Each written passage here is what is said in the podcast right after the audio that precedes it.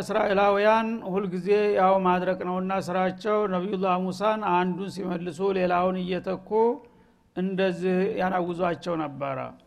እና አሁን እናንተ የጠየቃችኋቸውን ፍራፍሬና የጓሮ አትክልቶች ከፈለጋችሁ ወደ ከተማ ቦታ መሄድ አለባችሁ።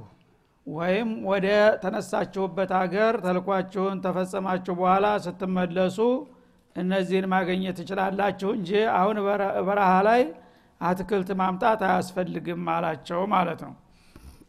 ምክንያቱም እነዚህ ነገሮች ትኩስ በትኩስ የሚበቅሉ የሚነቀሉ ነገሮች ናቸው። እነዚህ ነገሮች አሉበት ቦታ ላይ ካበቀለ አትክልታችን ትናንህድም ብለው ደግሞ ሌላ ችግር ያመጣሉ ማለት ነው። እና ተነቁል የሚሆን ነገር ባለመሆኑ እና ይህንን ማግኘት ከፈለጋችሁ ወይም ፊት ለፊታችሁ ወደሚገኘው ከተማ መድረስ ወይም ደግሞ ተልኳችሁን ጨርሳችሁ ወደ ምስር መመለስ ይሆናል አማራጩ ተባሉ አሁንም እንግዲህ እየተነጫነጩ ቀጠሉ በዚሁ ላይ ማለት ነው። ወዱሪበት አለይህም ዚላ ይህን ሙካለፋ በማብዛታቸውና ነቢዩን በማስቸገራቸው አላህ ተቆጣባቸውና ውርደትን በእነሱ ላይ ጻፈባቸው ይላል። እና ነቢዩን ኢሕራጅ ለማድረግ ለማስቸገር ነው ሁልጊዜ ምክንያት የሚፈጥሩት። እና ነቢዩን እንዳስቸገራችሁት ሁልጊዜ ችግር አይልቀቃችሁ ብሎ አላህ ስብሓነ ወተላ ውርደትን በእነሱ ላይ ጻፈባቸው መስከናም እንደዚሁ እያላቸው ችግራሞች ናቸው። የልብ ችግር አለባቸው ማለት ነው። እስራኤል የፈለገውን ያህል ሀብት ቢከማች እስራኤል የሆነ ሰው በምንም አይነት እየባሰበት ነው የሚሄደው ይባላል። ያው ማንኛውም ሰው በተፈጥሮ ገንዘብ አይጠግብም ግን የነሱ የባሰ ነው። ገንዘብ በጨመረ ቁጥር በጣም የበለጠ ያሰክራቸዋል። የለኝም እያሉ መንገብገብን ያበዛሉ ማለት ነው። ወይም ዱሪበት አለህም ዚለቱ ማለት በዛ ሳቢያ አላህ ስለተቆጣባቸው የተለያዩ ህዝቦች እነሱን እንዲደቁሷቸውና እንዲረግጧቸው አድርጓል። እስካሁን ድረስ በተለያየ መልኩ የተለያዩ እመሞች እነሱን እየደቆሷቸው ነው የሚገኙት። ህልውናቸው የተከበረ አይደለም። እንደ ህዝብ ቋሚ የሆነ ሀገር የላቸውም። በአንድ ወቅት እንግዲህ ምናልባት ትንሽ ረራ የተደርጎላቸው ድጋፍ ከተሰጣቸው እንደ ሌላው ህዝብ ግን ኮርተው የራሳችን ሀገር ነው ብለው ሙሉ ነጽነት አግኝተው የሚኖሩበት እድል የላቸውም። አላህ ረግሟቸዋልና ማለት ነው። እና በአሁኑ ጊዜ ነው በጣም የተሻለ እድል ያገኙት ትንሽ። ምክንያቱም በአለም ላይ ሀያልነን የሚሉት ስለደገፏቸው ብቻ። አለበለዚያ የእነሱን ድጋፍ ቢያጡ አንድ ቀን አየር ላይ ነው ተንጠልጥለው የሚቀሩት ማለት ነው። ወባኡ ቢቀضቢ ምን እነዚህን ተደጋጋሚ ጥፋቶችና ክፋቶች በመፈጸማቸው አላህም ስብሓናሁ ወተላ ቁጣ ሸምተው እንዲመለሱ አደረጋቸው እንግዲህ ያ የወጡለት አላማ ፊሰቢልላህ ነበረ በመሰረቱ።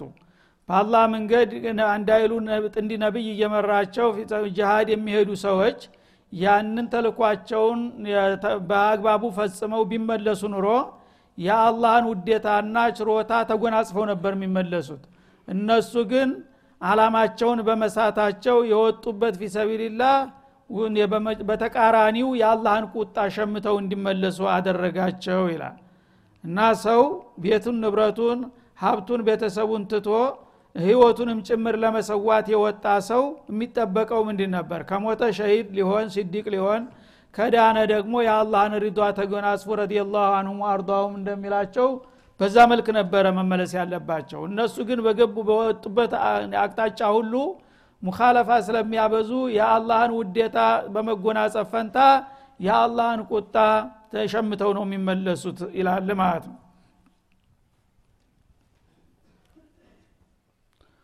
ወባኡ ቢቀዶቢን ሚንላህ ታአላህ የሆነን ቁጣ ተሸክመው ተመለሱ። ለምን?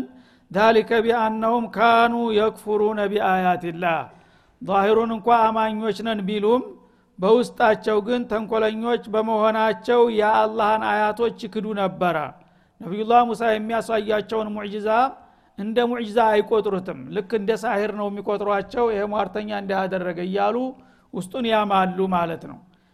እንደገና ደግሞ አያትም ሲመጣላቸው በተውራት ውስጥ የሚጠቀሰውን ነገር የተለያየ የተጣመመ ትርጉም እየሰጡ አላህ ያለውን ሙራዱን ትተው ተቃራኒውን በመምረጣቸው አላህ ስብሓንሁ ወተላ ቁጣ ሸምተው እንዲመለሱ አደረጋቸው ወየቅትሉነ ነቢይን ቢገይር ልሐቅ። ከዛም አልፈው ማስተባበሉ ብቻ ሳይበቃቸው የአላህን ነቢያት ያለ አግባብ የሚገሉ ጉደኞች ናቸው ይላል። በታሪክ እንግዲህ ነቢይ የገደለ ህዝብ ካለ በኒ እስራኤል ብቻ ነው። ሌላው ህዝብ ግፋ ቢል ማስተባበል ብቻ ነው። ነቢዩን አናቅም ዘወር በሊለዋል እንጂ ነቢይን ደፍሮ የገደለ በታሪክ የለም ተእስራኤል ውጭ ማለት ነው። እስራኤሎች ግን አንድ ሳይሆን ተደጋጋሚ ነቢይ ገድለዋል እነዚህ ናቸው እንግዲህ የአላህ የውድ ልጆችና ወዳጆች ነን። ናህኑ አብናኡላህ ወአሕባሁ የሚሉህ ማለት ነው። እና ቢገይር ልሐቅ ምለው በሐቅ አይገሉም ጊዜም ቢሆን ነቢያትን ያለ አግባብ የሚገሉ ለመሆኑ ነቢያትን በአግባብ ውስጥ መግደል ይቻላል? አግባብ የሚባል ነገር አለ ነብይ ለመግደል? ማለት ምንድ ነው ሀታ ፊነዞርህም እንዲ ዑቀላ ቢጠየቁ በእነሱ እንኳን አመለካከት በምን ምክንያት እነ የህያን እነ ዘከርያን ገደላችሁ ተብለው ቢጠየቁ ይህ ነው ብለው የሚያቀርቡት ሙበሪር ምክንያት የላቸውም ማለት ነው። ዝም ብለን ገደል ነው በቃ አበሸቀን ገደል ነው ተማለት በስተቀር እንዲህ አድርጎ እኮ ነው ብለው ምክንያት ሊጠቅሱ አይችሉም። እንደ ሀቅ ሊያስመስሉት ማለት ነው ይህን ደግሞ ለዚህ ደረጃ የደረሱት ለምንድ ነው ዛሊከ ቢማ አሰውት። አሁን ቀደም እንደተጠቀሰው በተለያየ ጊዜና በተለያየ ቦታና ሁኔታ ተደጋጋሚ ወንጀሎችን ይፈጽሙ ነበረ። ወንጀልን የሚዳፈር ሰው ሁልጊዜ ምን ሹሚል መዓሲ ተጁሩሁ ኢላ ገይሪሃ። አንድ ወንጀል ከሰራህ ያ ወንጀል የሰይጣን በር ስለከፈት ያንን ስትሰራ ደግሞ እንደገና የባሰ እንዲሰራ ነው የሚጋብዝህ። ያን ስትሰራ ደግሞ ወደ ሌላው እያሸጋገረ ነው የሚሄደው ማለት ነው ስለዚህ መጀመሪያ ተራ ሙካለፋ ያደርጉ ነበረ።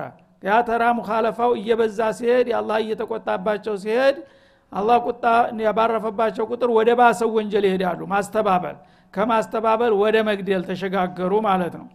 ይህ ነው ሹመል የማዕስያ ሐሰናትም እንደዛው ነው። አንድ ሰው በእክላስ ኸይር ነገር ከሰራ ያቸ ኸይር ስራ በረካ ከጌታ ጋር ስለምታቀራርበው እንደገና ሌላ ኸይር ስራ አላህ ይወፍቀዋል። ያን ሲሰራ ደግሞ ወደ ሌላ ወደ ተሻለው ይሄዳል እነሱ ግን ሁልጊዜ መንሸራተት ነው።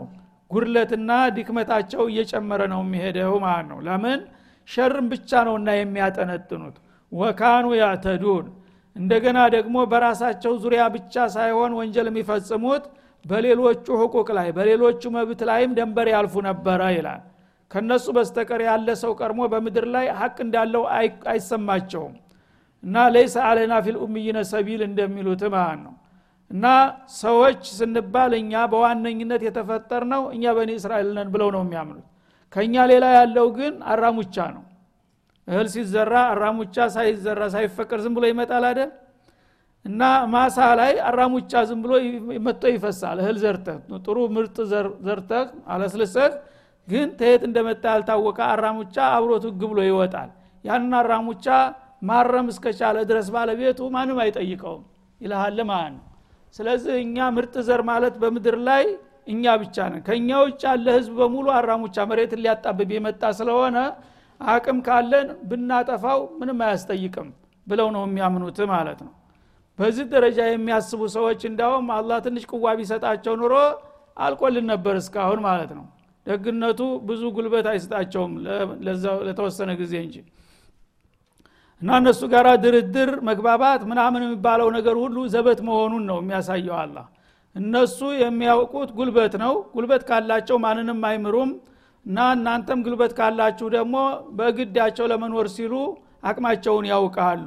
አለበለዛ እነሱ ተግልበት ውጭ ያለ ነገር መጀመሪያ እንደ ሰው መብት አለህ ብሎ ሲያምን ነው አንድ ሰው መደራደር የምትችለው። ግን ሰው አይደለህም የሚልህ ከሆነ አንተ መብት የለህም የሚልህ ከሆነ በአንተ እጅ ያለው ቤቱ ንብረቱ ገንዘቡ በሙሉ የእሱ ነው። ስለዚህ አንተን ማጥፋት ብቻ ነው ህልሙ ማለት ነው።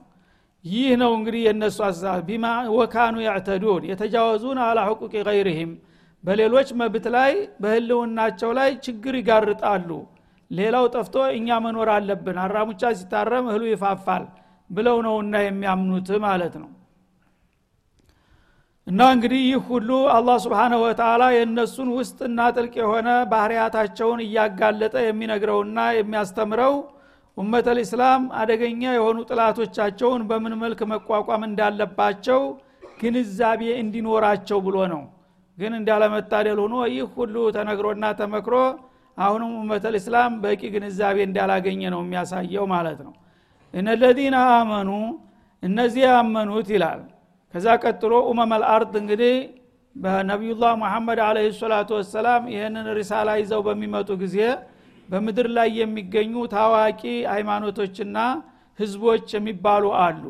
እነዛን ህዝቦች እስላም እንዴት ያያቸዋል የሚለውን ነገር አንስቶ ምላሽ ሊሰጥ ነው ማለት ነው። በዋነኝነት እንግዲህ ግንባር ቀደም ተቃዋሚ የሆኑት መጀመሪያ ቁረሾች ናቸው። እነሱ አያስገርምም ሙሽሪኮች ስለሆኑ ያላወቁት ያልጠበቁት ነገር ስለመጣባቸው ቢግረጨረጩ አያስገርምም። ከዛ ቀጥሎ ግን የሁዶችና ነሷራዎች በመሰረቱ የሰማይ ሃይማኖት አለን የሚሉ ሰዎች ናቸው። የሚያውቁትን ነገር ነው ይዘው የመጡት። አላህ ነቢይ ልካል ከህዝቦች መካከል ኪታቦችን ያወርዳል በፍቃዱ ይመራል የሚለው ነገር የሚያጠያይቅ አልነበረም። ስለዚህ ትናንትና ነቢይ የላከ ጌታ ዛሬም ሌላ ነቢይ ላከ። ትናንትና ኪታብ ያወረደ ዛሬም ሌላ ኪታብ አወረደ ቢባል አስገራሚ አይደለም ነበረ ለአለል ኪታቦች እና ጥሩ ነው እንዳውም ጥሩ ተለዋጭ መጣልን ብለው መቀበልና በልልታ በሆታ መተባበር ነበር የሚጠበቅባቸው። ግን አለመታደል ሆነና ሁልጊዜ ከእነሱ ውጭ የሆነ ነገር ስለማይዋጥላቸው አካከዘራህ ብለው ከጌታ ጋር በመጣላት ሁሉም ነገር እንዳልሆነ ሆነ። ከዛ በኋላ ግን አላህ ስብን ተላ አጠቃላይ በምድር ላይ ያሉ እምነት ተከታይ ንባዎችን በምን መልክ እንደሚያያቸው በቀጣው አየት ሲገልጥ እነ ለዚነ አመኑ እነዚህ በአዲሱ መልእክት ያመኑ የሆኑት ይላል። ከማንም ጎሳ ከማንም ዘር ከማንም ሀገር የሆኑ እስላም በሚበሰር ጊዜ እስላምን ካገኘሁኝ ምን እፈልጋለሁ ብሎ በቅን ልቦና ያመነ ፈጥኖ ይላል። ወለዚነ ሃዱ እነዚያም ደግሞ የሁዳንን ያሉት ይላል። የሁዳንን ማለት የነ ነቢዩላህ ሙሳ ተከታይነን እያሉ የቆዩት ወነሷራ እንደገና ደግሞ ክርስቲያኖች ነን የሚሉትም በተለያየ ያው ጉርባቸው በነቢዩላህ ዒሳ እንመራለን የሚሉት ወነሷራ ነሷራ ማለት እንግዲህ መሲሒ የሚባሉት በአጠቃላይ በየጎሳቸው በየአይነታቸው ይጠቃለላሉ። ወሷቢኢን እንደገና ደግሞ ሷቢዎች የሚባሉትም እነዚህ ሁሉ እያንዳንዳቸው በምን አይን እንደምናያቸው በሚቀጠለው ይገለጣሉ እያለ ነው። አሁንም ለመቆም እየተገደር ነው እና አላህ ስብሓናሁ ወተላ በዚህ ምድር ላይ የነበሩ ትልልቅ ህዝቦችና በተለይም ሃይማኖት አለን የሚሉትን ወደ እስላም ሽግግር እንዲያደርጉ ነው ግብዣ የሚያደርግላቸው ለማበረታታት ነው። እነ ለዚነ አመኑ እነዚህ የመጀመሪያ ጥሪውን ፈጥነው የተቀበሉት ሚነል ሙሃጅሪን ወልአንሳር ተመካ ተወላጆችም ሆኑ የመደና ነዋሪዎች እንዲሁም ከተለያዩ ጎረቤት ሀገር የመጡት ሰሃቦች አመኑ አላቸው። በመጀመሪያ ጊዜ የእነሱን እምነት እውቅና ሰጠ ማለት ነው።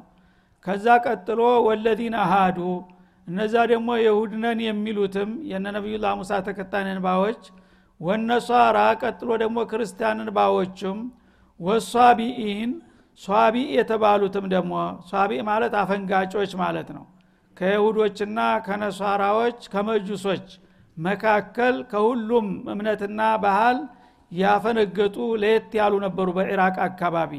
እነዛም ይላቸዋል መን አመነ ቢላህ ወልየውም ልአኪር ከነዚህ አሁን ተተጠሩት ሁሉ የጌታ ጥሪ በሚደርሳቸው ጊዜ በአላህ በጌታቸው ያመንና በመጨረሻ ቀን ተሞትኩ በኋላ እንደገና ተነስቼ ጌታ ፊት ቀርቤ ጠየቃለውኝ የሚለውን እምነት የተቀበሉ ከሆኑ ወአሚለ ሷሊሓ መልካም የሰራ ደግሞ ጌታ እንዲሰሩ ያዘዛቸውን ነገር በዋጅብም ሆነ በሙስተሀብ ደረጃ ያ የጌታን ትእዛዝ ተቀብለው በስራ ላይ ያዋሉት ፈለሁም አጅሩሁም ዕንደ ረቢህም። እነዚህ አይነት ሰዎች ጌታቸው ዘንዳ ጥሩ ምንዳ ይኖራቸዋል ይላል። ወላ ከውፉን አለይህም እና በዚህ መልክ ጥሪህን እስከተቀበሉና ግብዣህን እስካከበሩ ድረስ በእነሱ ላይ የሚያሰጋ የሚያስፈራቸው ነገር የለም ወላ ሁም ያህዘኑን። ወይም ደግሞ የሚመኙት መልካም እድል አመልጠናል ብለው ሊያዝኑም አይገባቸውም በማለት አጠቃላይ ጥሪና ግብዣ ያደርጋል ማለት ነው። ማለት ምንድነው? እንግዲህ በዚህ ምድር ላይ ነቢዩላህ ሙሐመድ አለ ሰላቱ ወሰላም የጌታን ሪሳላ ይዘው ሲመጡ የተለያዩ ህዝቦችና የተለያዩ ሃይማኖቶች ነበሩ ማለት ነው። ሁሉም ግን ከአላህ ፍቃድ አፈንግጠዋል ሊቀጥሉ አይችሉም ሁሉም መታደስና መቀየር አለባቸው ተብሎ ነው ተልኮ የመጣው ማለት ነው። ስለዚህ መጀመሪያ ጥሪውን ሰምተው የተቀበሉ ፈጥነው እነዛ አላህን ስላስደሰቱ ያመኑት አላቸው መጀመሪያው ነው። ከዛ ቀጥለው የሁዶችን ጠቀሰ። የሁዶች እንግዲህ በአለም ላይ በዛ ወቅት የተሻለ በርከት ያለ ህዝብ ነበራቸውና እነሱም ይላቸዋል የሁዳ ተብለው የተጠሩበት ምክንያቱ የተለያየ ምክንያት አለ። አንደኛ የሁዳ ማለት ሚነት ተሀውድ ዘረኞች ናቸው። ያው እንደ አውስታሁንም የሚታወቀው እነሱን የሚያህል ዘረኛ በአለም ላይ አይገኝም። እስበርሳቸው በጣም ተባባሪዎች ናቸው። ለሌላው ግን እሾክ ናቸው ማለት ነው። ስለዚህ እነዚህ እስበርሳቸው ተባባሪና ዘረኛ የሆኑት ወገኖች ይላቸዋል ማለት ነው። አንድ ሁለተኛ የሁዳ ማለት ኢና ሁዲና ኢለይከ ብለዋል ነቢዩላህ ሙሳ ዱዓ በሚያደረጉ ጊዜ። ተዛ ተበረሃ ተመልሰው የጣዖት አምልኮትን ታወደሙ በኋላ እስትግፋር ሲያረጉ إنا هدنا إليك አሉ። تبنا إليك ያው ሰዎች መስሯቸው ተሳስተው ነበረ። አሁን ግን ስህተታቸውን አውቀው ተመልሰናል ብለዋልና ይቅር በላቸው ሲሉ إنا هدنا إليك ስላሉ ከዛ ነው ስማቸው የመነጨው የሚል አለ ማለት ነው ሶስተኛ ደግሞ የሁዳ ማለት የነቢዩላህ ያዕቁብ የአንጋፋው ልጅ ስም ነው። የነቢዩላህ ያዕቁብ የመጀመሪያው የዩሱፍ ወንድም አስራ ሁለት ጀግኖች ነበሯቸው ነቢዩላህ ያዕቁብ። ከነዛ የበኩር ልጁ የሁዳ ነው ስሙ ማለት ነው። ከሱ ነው አብዛኛው የነቢያት ሀረግ የወረደው። ስለዚህ ወደ እሱ ይነሰባሉ ወደ አንጋፋው ብሔረሰባቸው ማለት ነው። እና የይሁዳ ዘርነን የሚሉት ሆነ። አራተኛ ደግሞ የሁዳ የተባሉበት ይወዛወዙ ነበረ ማለት ነው። እንደ ጫትቃሚ እንደ መረቀነ ሰው ተውራት ሲቀሩ እንዲህ እንዲህ እያጎሩ ነበረ የሚቀሩት። እና ከዛ ነው ስማቸው የተወሰደው ይላል ማለት ነው። ስለዚህ ያው እንደዚህ እንደዚህ መወዛወዝ በዚክር ጊዜ የይሁዳ ሱና ነው። በመሰረቱና አያስፈልግም። ሰኪና ነው ሙሚን የሚፈለግበት የተባለው ለዚህ ነው ማለት ነው። እና ያም ሆነ ይህ እንግዲህ ስማቸው ከነዚህ ከአራት ነጥቦች የመነጨ መሆኑን ያመለክታል ወይም በድምሩም ሊሆን ይችላል ማለት ነው።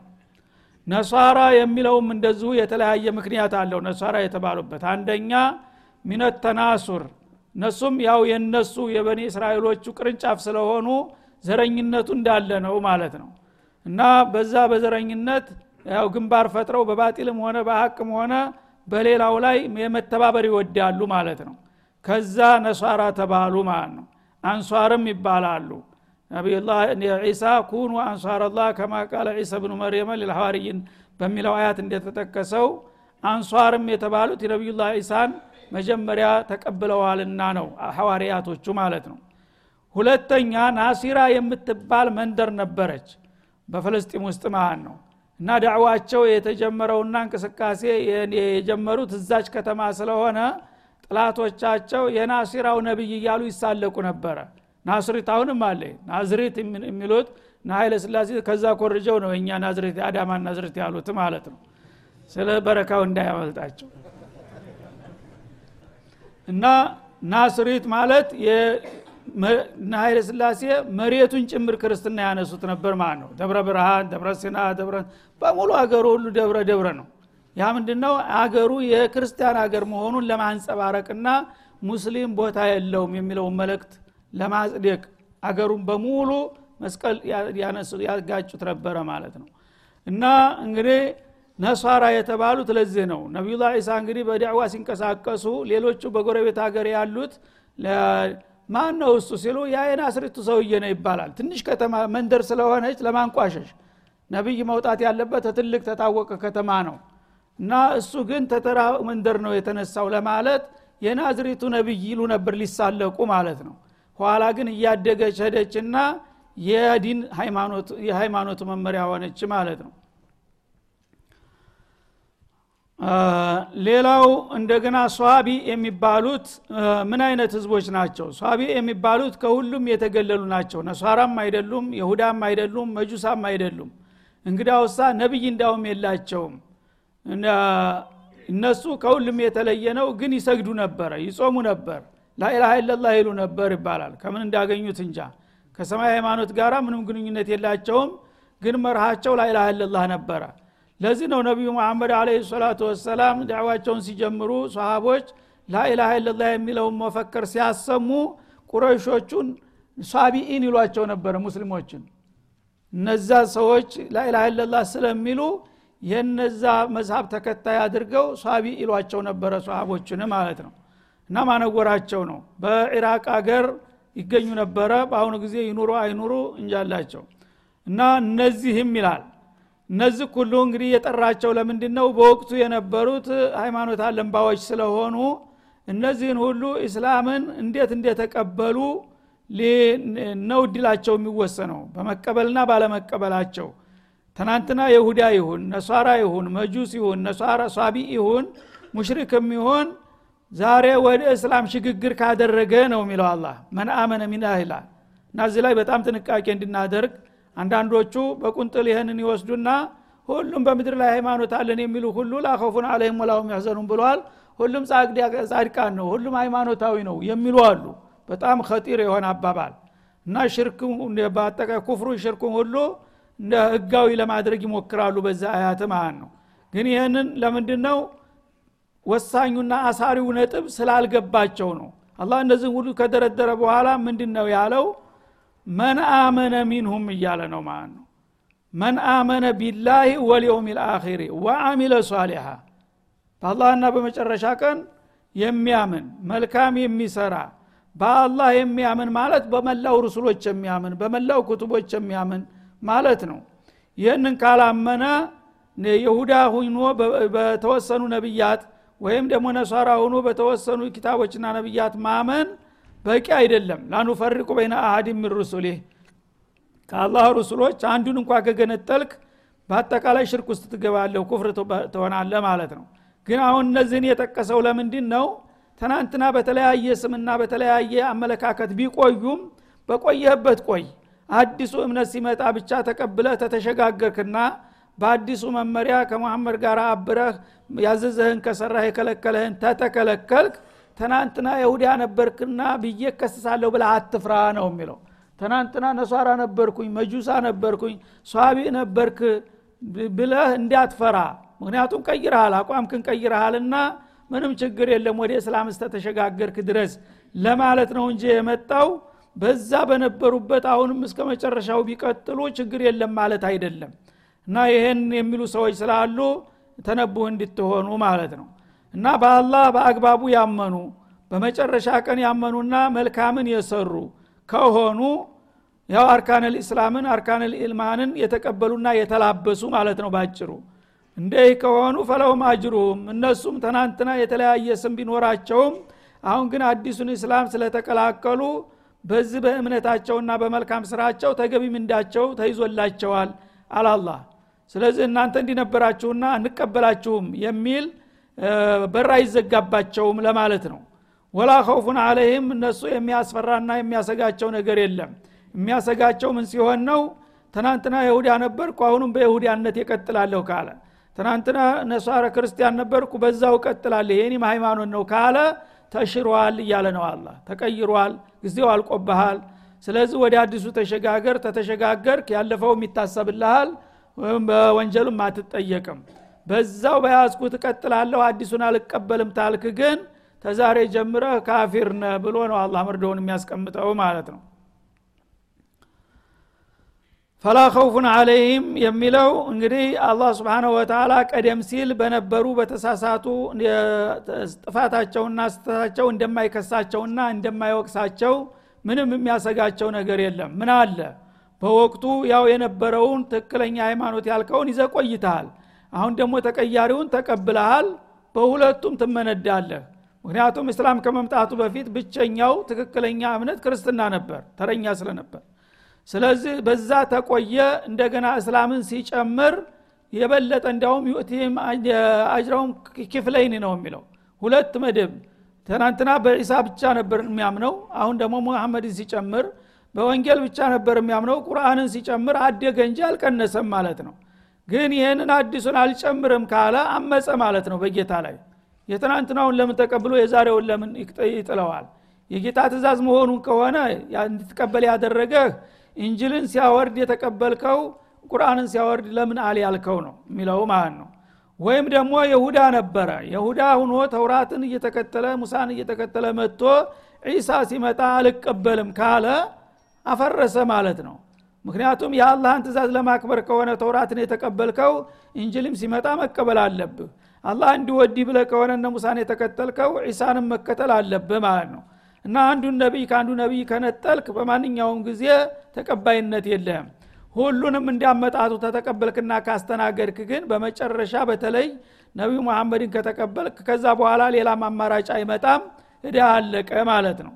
ይህ ከሆነ ወደ ኋላ ተመልሰን ለምንድ ነው ትናንት የሁዳ የሆንከው ለምንድ ነው መጁሲ የሆንከው ሀታ ሙሽሪክ እንኳ ቢትሆን። ለምንድ ነው ሙሽሪክ የሆንከው መሪ አስተማሪ የለውም። ከምን ያመጣዋል? ሪሳላ እስካልደረሰው ድረስ። ማዕዙር ነው ማለት ነው። ስለዚህ እስተ ዛሬ በፈለክበት ቦታ ክረም።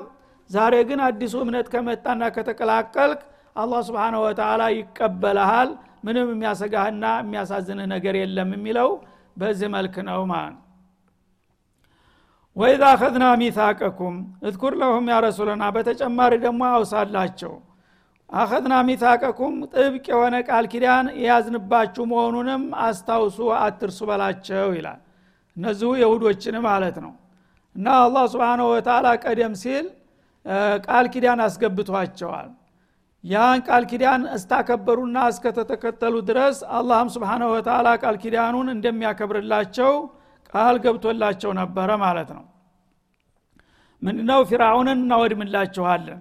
እናንተ በኒ እስራኤሎች ፊራውን በሚወድም ጊዜ ደግሞ የተደላደለ መንግስት እንዲኖራችሁ መለኮታዊ የሆነ መመሪያ እናወርድላችኋለን ያንን መመሪያ እስከተቀበላችሁና እስከተከተላችሁ ድረስ በምድር ላይ እናንተን የሚፎካከር ማንም የለም ብሎ ቃል ገብቶላቸው ነበረ ማለት ነው። ወረፋዕና ፈውቀኩም ጡር ግን ያንን የምልክላችሁን ኪታብ በጸጋ መቀበል አለባችሁ ተብለው ነበረ። ይሽ ብለው ተስማሙ የማይደርስ መስሏቸው። ከዛ በኋላ ግን ወቅቱ ሲደርስ በዚህም ጉዳይ እንደገና ደግሞ ችግር ሊፈጥሩ ነው ማለት ነው። እና ቀጣውን በሚከተለው እንመለስበታለን። ወሰለ ላሁ ሰለም አለ ይላል